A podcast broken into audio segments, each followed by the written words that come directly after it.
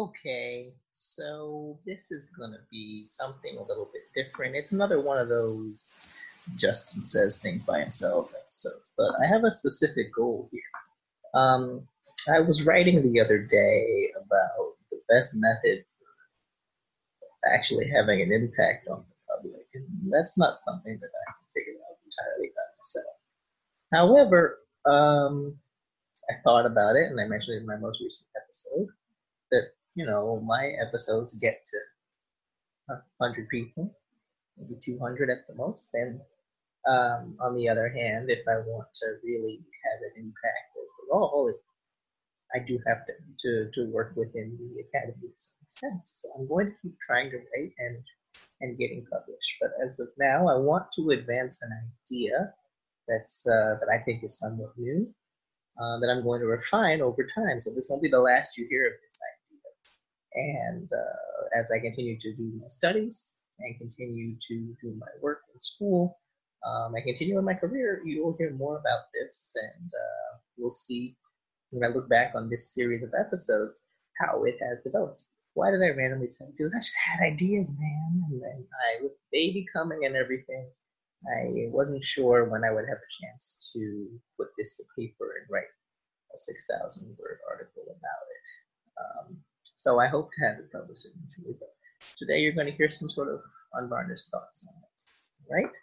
So today we're talking about um, what I'm calling the pedagogy of heretical whiteness. Heretical whiteness.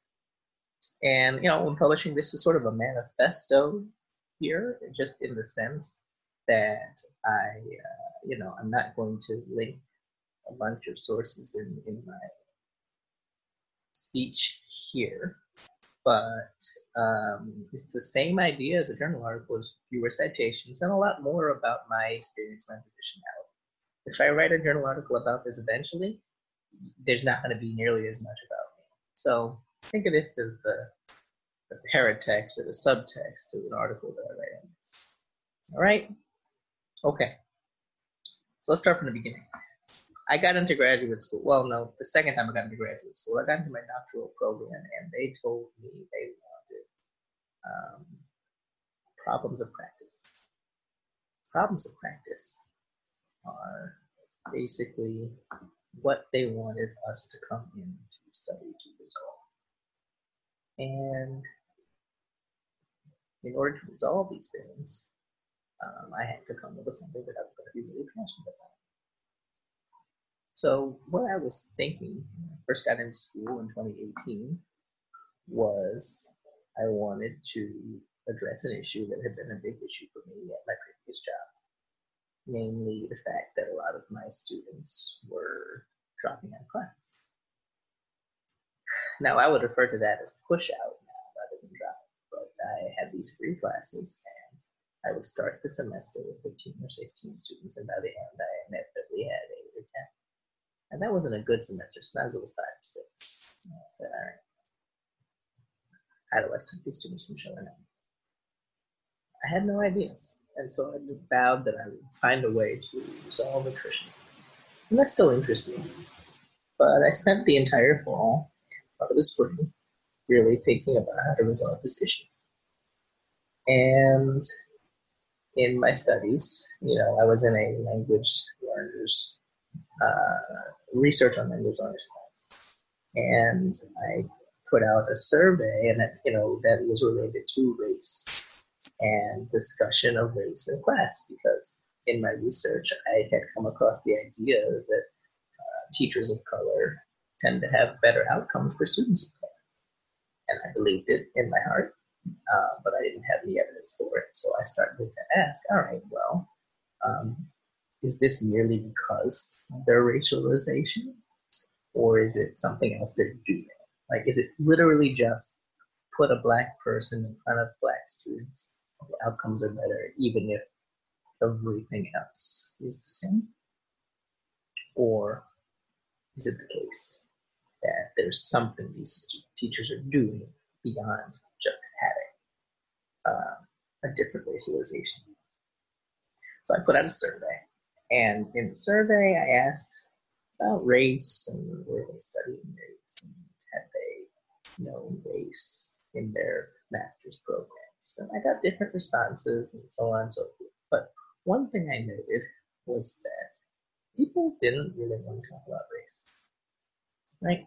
Now you've heard this story before. This eventually led to the altruistic shield and all that stuff.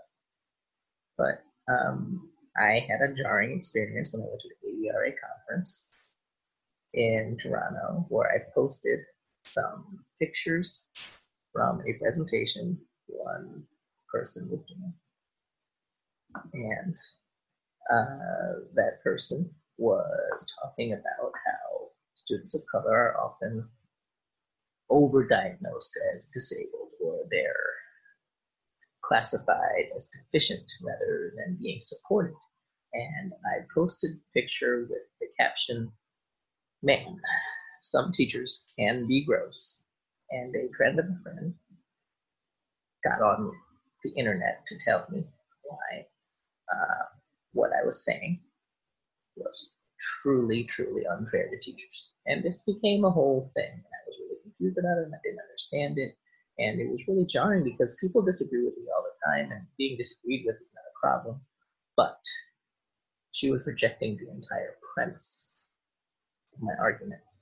Not just, I wasn't, it's not like I was saying teachers are gross, and she was saying teachers are not gross. She was saying that it was not worthwhile to point out that some teachers are gross because of how hard teachers work. I said, what, what, what, what, what? Just like it just it was jarring. So I started, I needed to study that. Like I needed to study that discomfort, that strong reaction, you know? And I started thinking about race, of course. Race wasn't really coming up in the conversation, but it was certainly a white person who said that to me. And I decided to turn my lens, my analysis, onto this uh, discomfort, this anger right? That's where I decided I needed to turn my attention.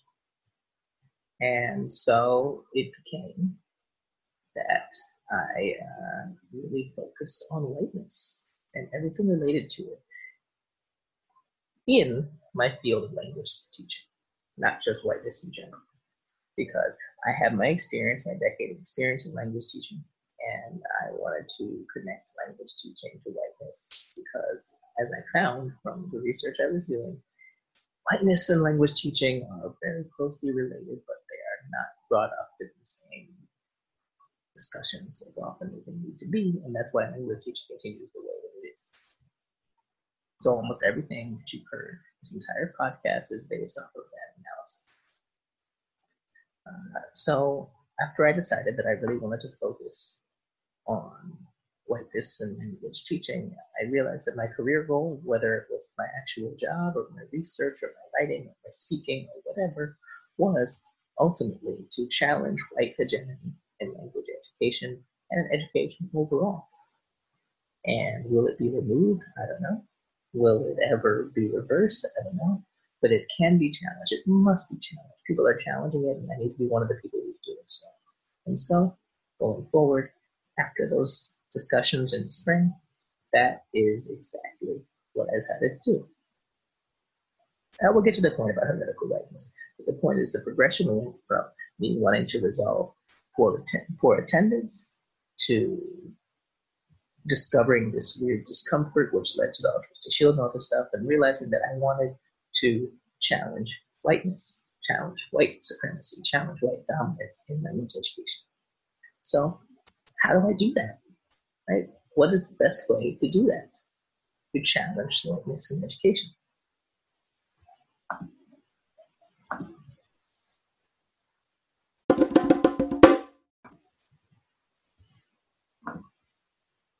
So I started reading things about uh, critical race theory. And one of the things in critical race theory and in, in the offshoots of it in uh, other types of research and frameworks that are related to it is the issue of a counter narrative. What is the story that's being told, and how can you tell a story that is counter that? So, what's the story that's being told in education research forever? It is basically white researchers looking at students of color and figuring out why they do things the way they do, and often why they do things wrong with the deficit mindset, right? Even if they're trying to help us, they're trying to help us in a paternalistic way. So the question is, what's an effective counter narrative? People have different answers for this, right? Some people say, uh, if you're a white researcher and doing research on students of color in a different way can be a counter narrative showing all the good things they can do. Some people say that being a researcher of color is itself a counter narrative, although I don't know that that's true. And some people say that researchers of color need to do research on students of color themselves and show the benefit. And I've thought about it and, and, and I realized what if, as a researcher of color, I did research on white educators? You know, I, I, I've struggled with this because I want to highlight the voices of people of color. Um, but we still live in a world where teachers are white, most of them. And as much as we need more and more teachers of color, and we do need that, and I hope it continues, white teachers still need a path to be better for our kids and for our adults of color. Not a path which lets them off the hook, but an actionable path. I don't mean this nonsense where well, classroom teachers do. Oh, this doesn't work unless classroom teachers have a lesson plan. No, no, do that work yourself. I just mean in the sense that um, they need actual steps they can take. And I also think about my positionality. So who am I, right? I am a black kid who grew up with a fair amount of money. I don't mean I grew up like I was Oprah's son or something like that, but my mom was a lawyer, a corporate lawyer for various um, financial institutions. Um, it's not a criticism, it's a fact. My dad was, is a consultant. I did not know what that meant. In I'm, I'm still pretty sure I don't know what it means. But basically, he's a business advisor. He gives people advice on investment opportunities. And um, I was able to afford to go to a very good private school for many years. And then I went to Princeton. And then I went to the new school, although by the time I got to the new school, I was paying for it myself. And by paying for it myself, I mean I'll be paying for it back for a while. And now I'm a hunter. But um, why am I a hunter? I mean, because I realized that a lot of the many things that I think were supposedly beneficial about the previous schools had actually been somewhat harmful for me. I don't blame anybody, aside from people who did stuff. I think about some of the teachers I had, and I had amazing teachers, but I also had terrible teachers, you know? So, as my positionality as a, as a, black kid who had class privilege and gender privilege, but obviously did not have racial privilege, um, I feel like I've been uniquely positioned to study the people who I was closest to and I mean closest in in physical proximity. I am interested in sort of well-off white people and those who are in education because that's my work. And um, how they get to be better. How how do white teachers get to be better right? Question I want to ask in my research is I want to find white educators, white language teachers, ones who are really doing anti-racist work. Figure out how they got that way. Right? Were they necessarily people who were oppressed in some way? So they had some experience where they felt that they were genuinely marginalized and they decided that they needed to do something to benefit their students accordingly. Did they just read it? Like they were in class and then they had a light bulb pop over their heads? Were they raised that way by their parents? I don't know the answer to this. I can never be there when white people talk to each other. I can never be in a white only space. Right? So I can ask them about their experience in white only spaces. Or ask them if it was their experience with other people of color or with people of color that caused them to become genuinely anti-racist. Now, how am I also going to prove that they're anti-racist? I don't know, right? Have to ask their students. So that, the methodology of the research I'm going to do is going to have to be developed over time. But the point being, I want to find out how privileged white folks who are involved in education, especially language education, come to be anti-racist. How do they do it? And how can we make that happen for other white folks? Because we need to. There's too many white teachers out there who are never going to listen to this. Not that I'm that great, but I'm just saying, um, who are not reading the type of research that challenges dominant narratives. There's a lot of white teachers who are quote unquote nice, but all they knew they need to do every day is get up and go to class and teach kids the way they've always been teaching them. And then there's the genuine issue of the fact that they feel as though they're overworked and so on so forth. So how do I get them to to do anti-racist work? How do we know that their anti-racist work is effective? And can you push people to become anti-racist? Well, I'm going to try. So that's where my research is going to go.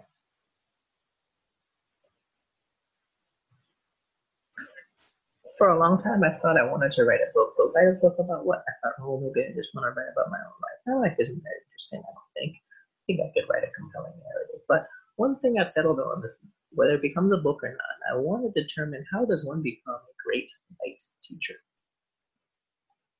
there's plenty of books written by black people about how to teach black kids. This would be similar to that, but it'll be specifically about their whiteness.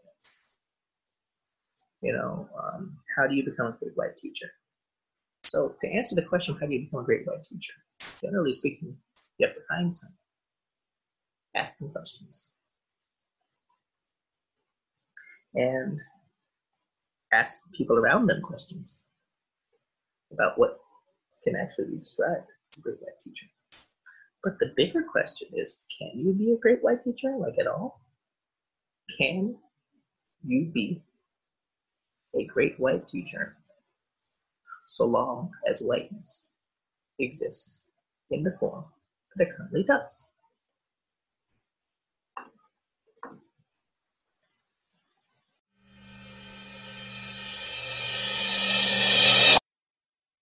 The answer is no. No, you can't be a great white teacher if whiteness exists in the current state. So does that mean all of the great teachers I had who were white were not actually great because they were white? Now, I want to be clear.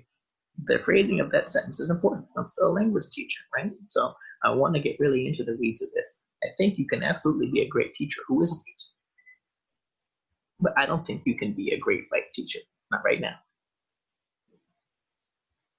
and not in the past. Yes, I know that's just the way English works, but do you understand the distinction? If you're, you can be a great teacher whose skin happens to be light. There's not a whole lot you can do about your skin tone, right? But a great white teacher, it's similar to the argument made by uh, by Coates in his article about how Trump is the first white president. Now I don't know about first, but um, he is one of the first presidents whose whiteness is explicit, right?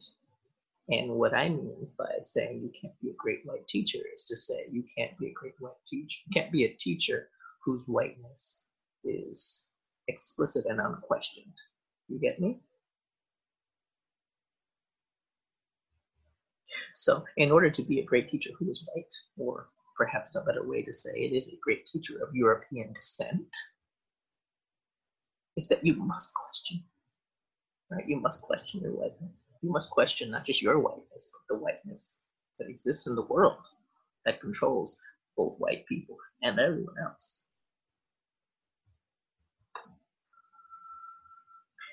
I want to make a distinction, like I said, between white people and whiteness, or people who are considered white people right now and whiteness.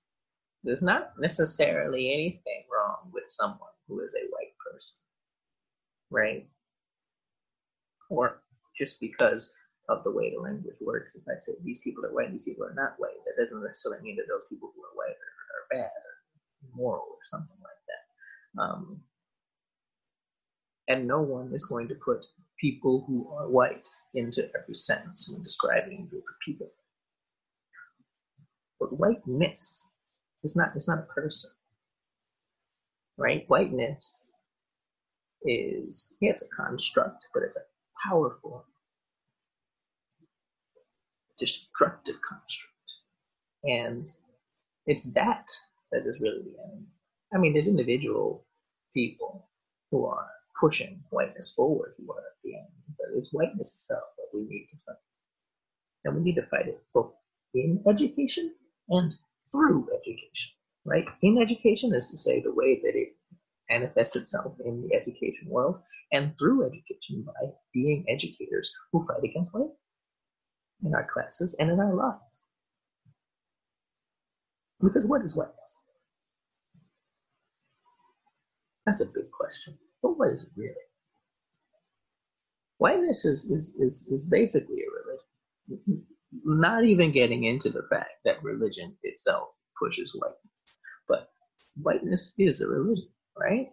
Think about it. It is, as has been said, the opiate of the masses. Even people who aren't classified as white, people believe in whiteness. That's what the quote unquote American dream is. It's, it's a dream that you can become closer to white, even though you can't. The only way to become closer to white is to destroy. Anyone who's trying to become whiter, even if they won't call it that, is going to hurt people. And probably themselves as well.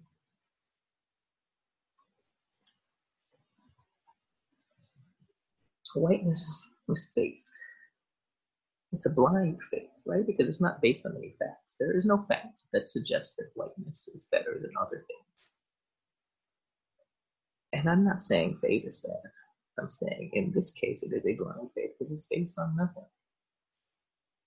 It's based on a feeling that whiteness is superior to other ideas. Right? Everything that Trump believes everything that Betsy DeVos believes, everything that all of those people believe is the prosperity gospel, right? You know about the prosperity gospel, right? It's the idea that you have been blessed with success and that by being successful you are therefore worthy it's this like circular thing where rich people think that they are more valuable for being rich and they deserve everything they have because they're rich so therefore, how can they not possibly be rich? Um, and it ties into the meritocracy thing that I've talked about a couple of times, which is actually in a later episode. Anything to justify their place in life, right? Because if you really sit down and think about the inequalities in this world, you can either realize that it's unfair and do something about it, or you can realize it's unfair and not do something about it, which makes you immoral, right? Or you can justify it with reasons making it seem fair. That's what most people do, because most people are not so lacking in conscience that they can see something deeply unfair and say that they don't care about it. Right? They can't the cognitive dissonance that it requires to truly believe something is unfair and be happy that it's unfair or not care is rare. There's a few people like that, but not that many. Most people find a way to justify what others might see as unfair. They find a way to tell themselves that what they see as unequal is fair. And whiteness provides that ballast, it provides that support. Right? If whiteness is property, as Harris once said, then we need to justify why you have property, right? The property of white men and what others don't. And because it really is based on nothing, we need to create whiteness as a like a bouncer to keep people out of the club. And I say to you, if you're listening to me, all six of you, that you need to reject that. Not just sit there and say white supremacy is bad, but you need to reject whiteness altogether. But more than reject, just personally reject, right? Because you can say in your head, I don't agree with this, but that doesn't do anything, especially as an educator if you're teaching kids or if you're teaching adults of color. Just saying to yourself, I don't agree with white supremacy.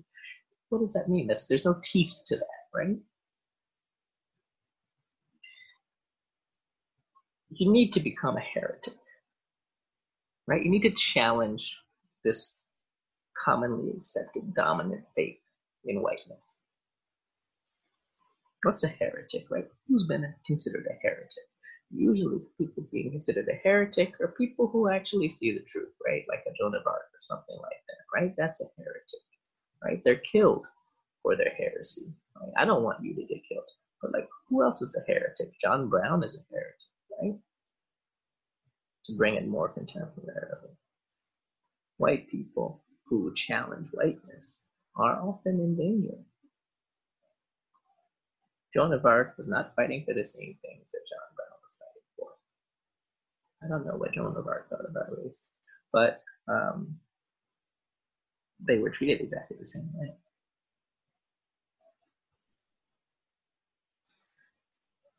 No, people didn't openly call John Brown a heretic for challenging slavery. But remember that slavery was often justified with Christianity. So to challenge slavery was to challenge Christianity. Ultimately, as John Brown might have said, it's whiteness, it's this white supremacy that needs to be challenged and needs to be defeated, right? So I'm telling you, especially if you listening to this or if you're European descent, that you need to become a heretic. You can't just be a skeptic. You can't just be a little bit uncomfortable in your heart about what's going on with white people, right? You need to become a heretic. I said all this, this all started with some mundane conversation about the interests I had when I started my doctoral program. But the point I'm making here is you, you need to right? There's a song that I love called No Church in the Wild, which well, we don't need to talk about the capitalistic lives of the artists who made it, um, who are Jay Z and Kanye West. But the chorus of the song goes Human being to a mob. What's a mob to a king? What's a king to a god? What's a god to a non believer? Right? What's the most powerful thing in the world is someone who refuses to believe in the dominant narrative. That's power. Right? And all of this about white supremacy is about power. It's all about power. Race is all about. It's true, as one person, you don't have as much power as a group of people. And that group of people doesn't have as much power as a government. And the government itself doesn't have as much power as this collective belief in whiteness that we have. But if you don't believe in whiteness, you're dangerous. And you need to become dangerous because whiteness is dangerous to everyone. Whiteness is killing people. Why do we suddenly have stories about deaths of despair? Because whiteness is killing them too. right? In Appalachia and these depressed parts of the country. These are becoming stories because whiteness is killing them too.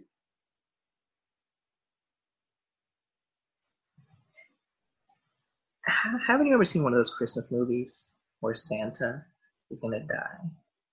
Um, there's a point to this, but like you've seen it, Elf is one of them, right? Now, Elf is a silly movie, and I love Elf, just listen.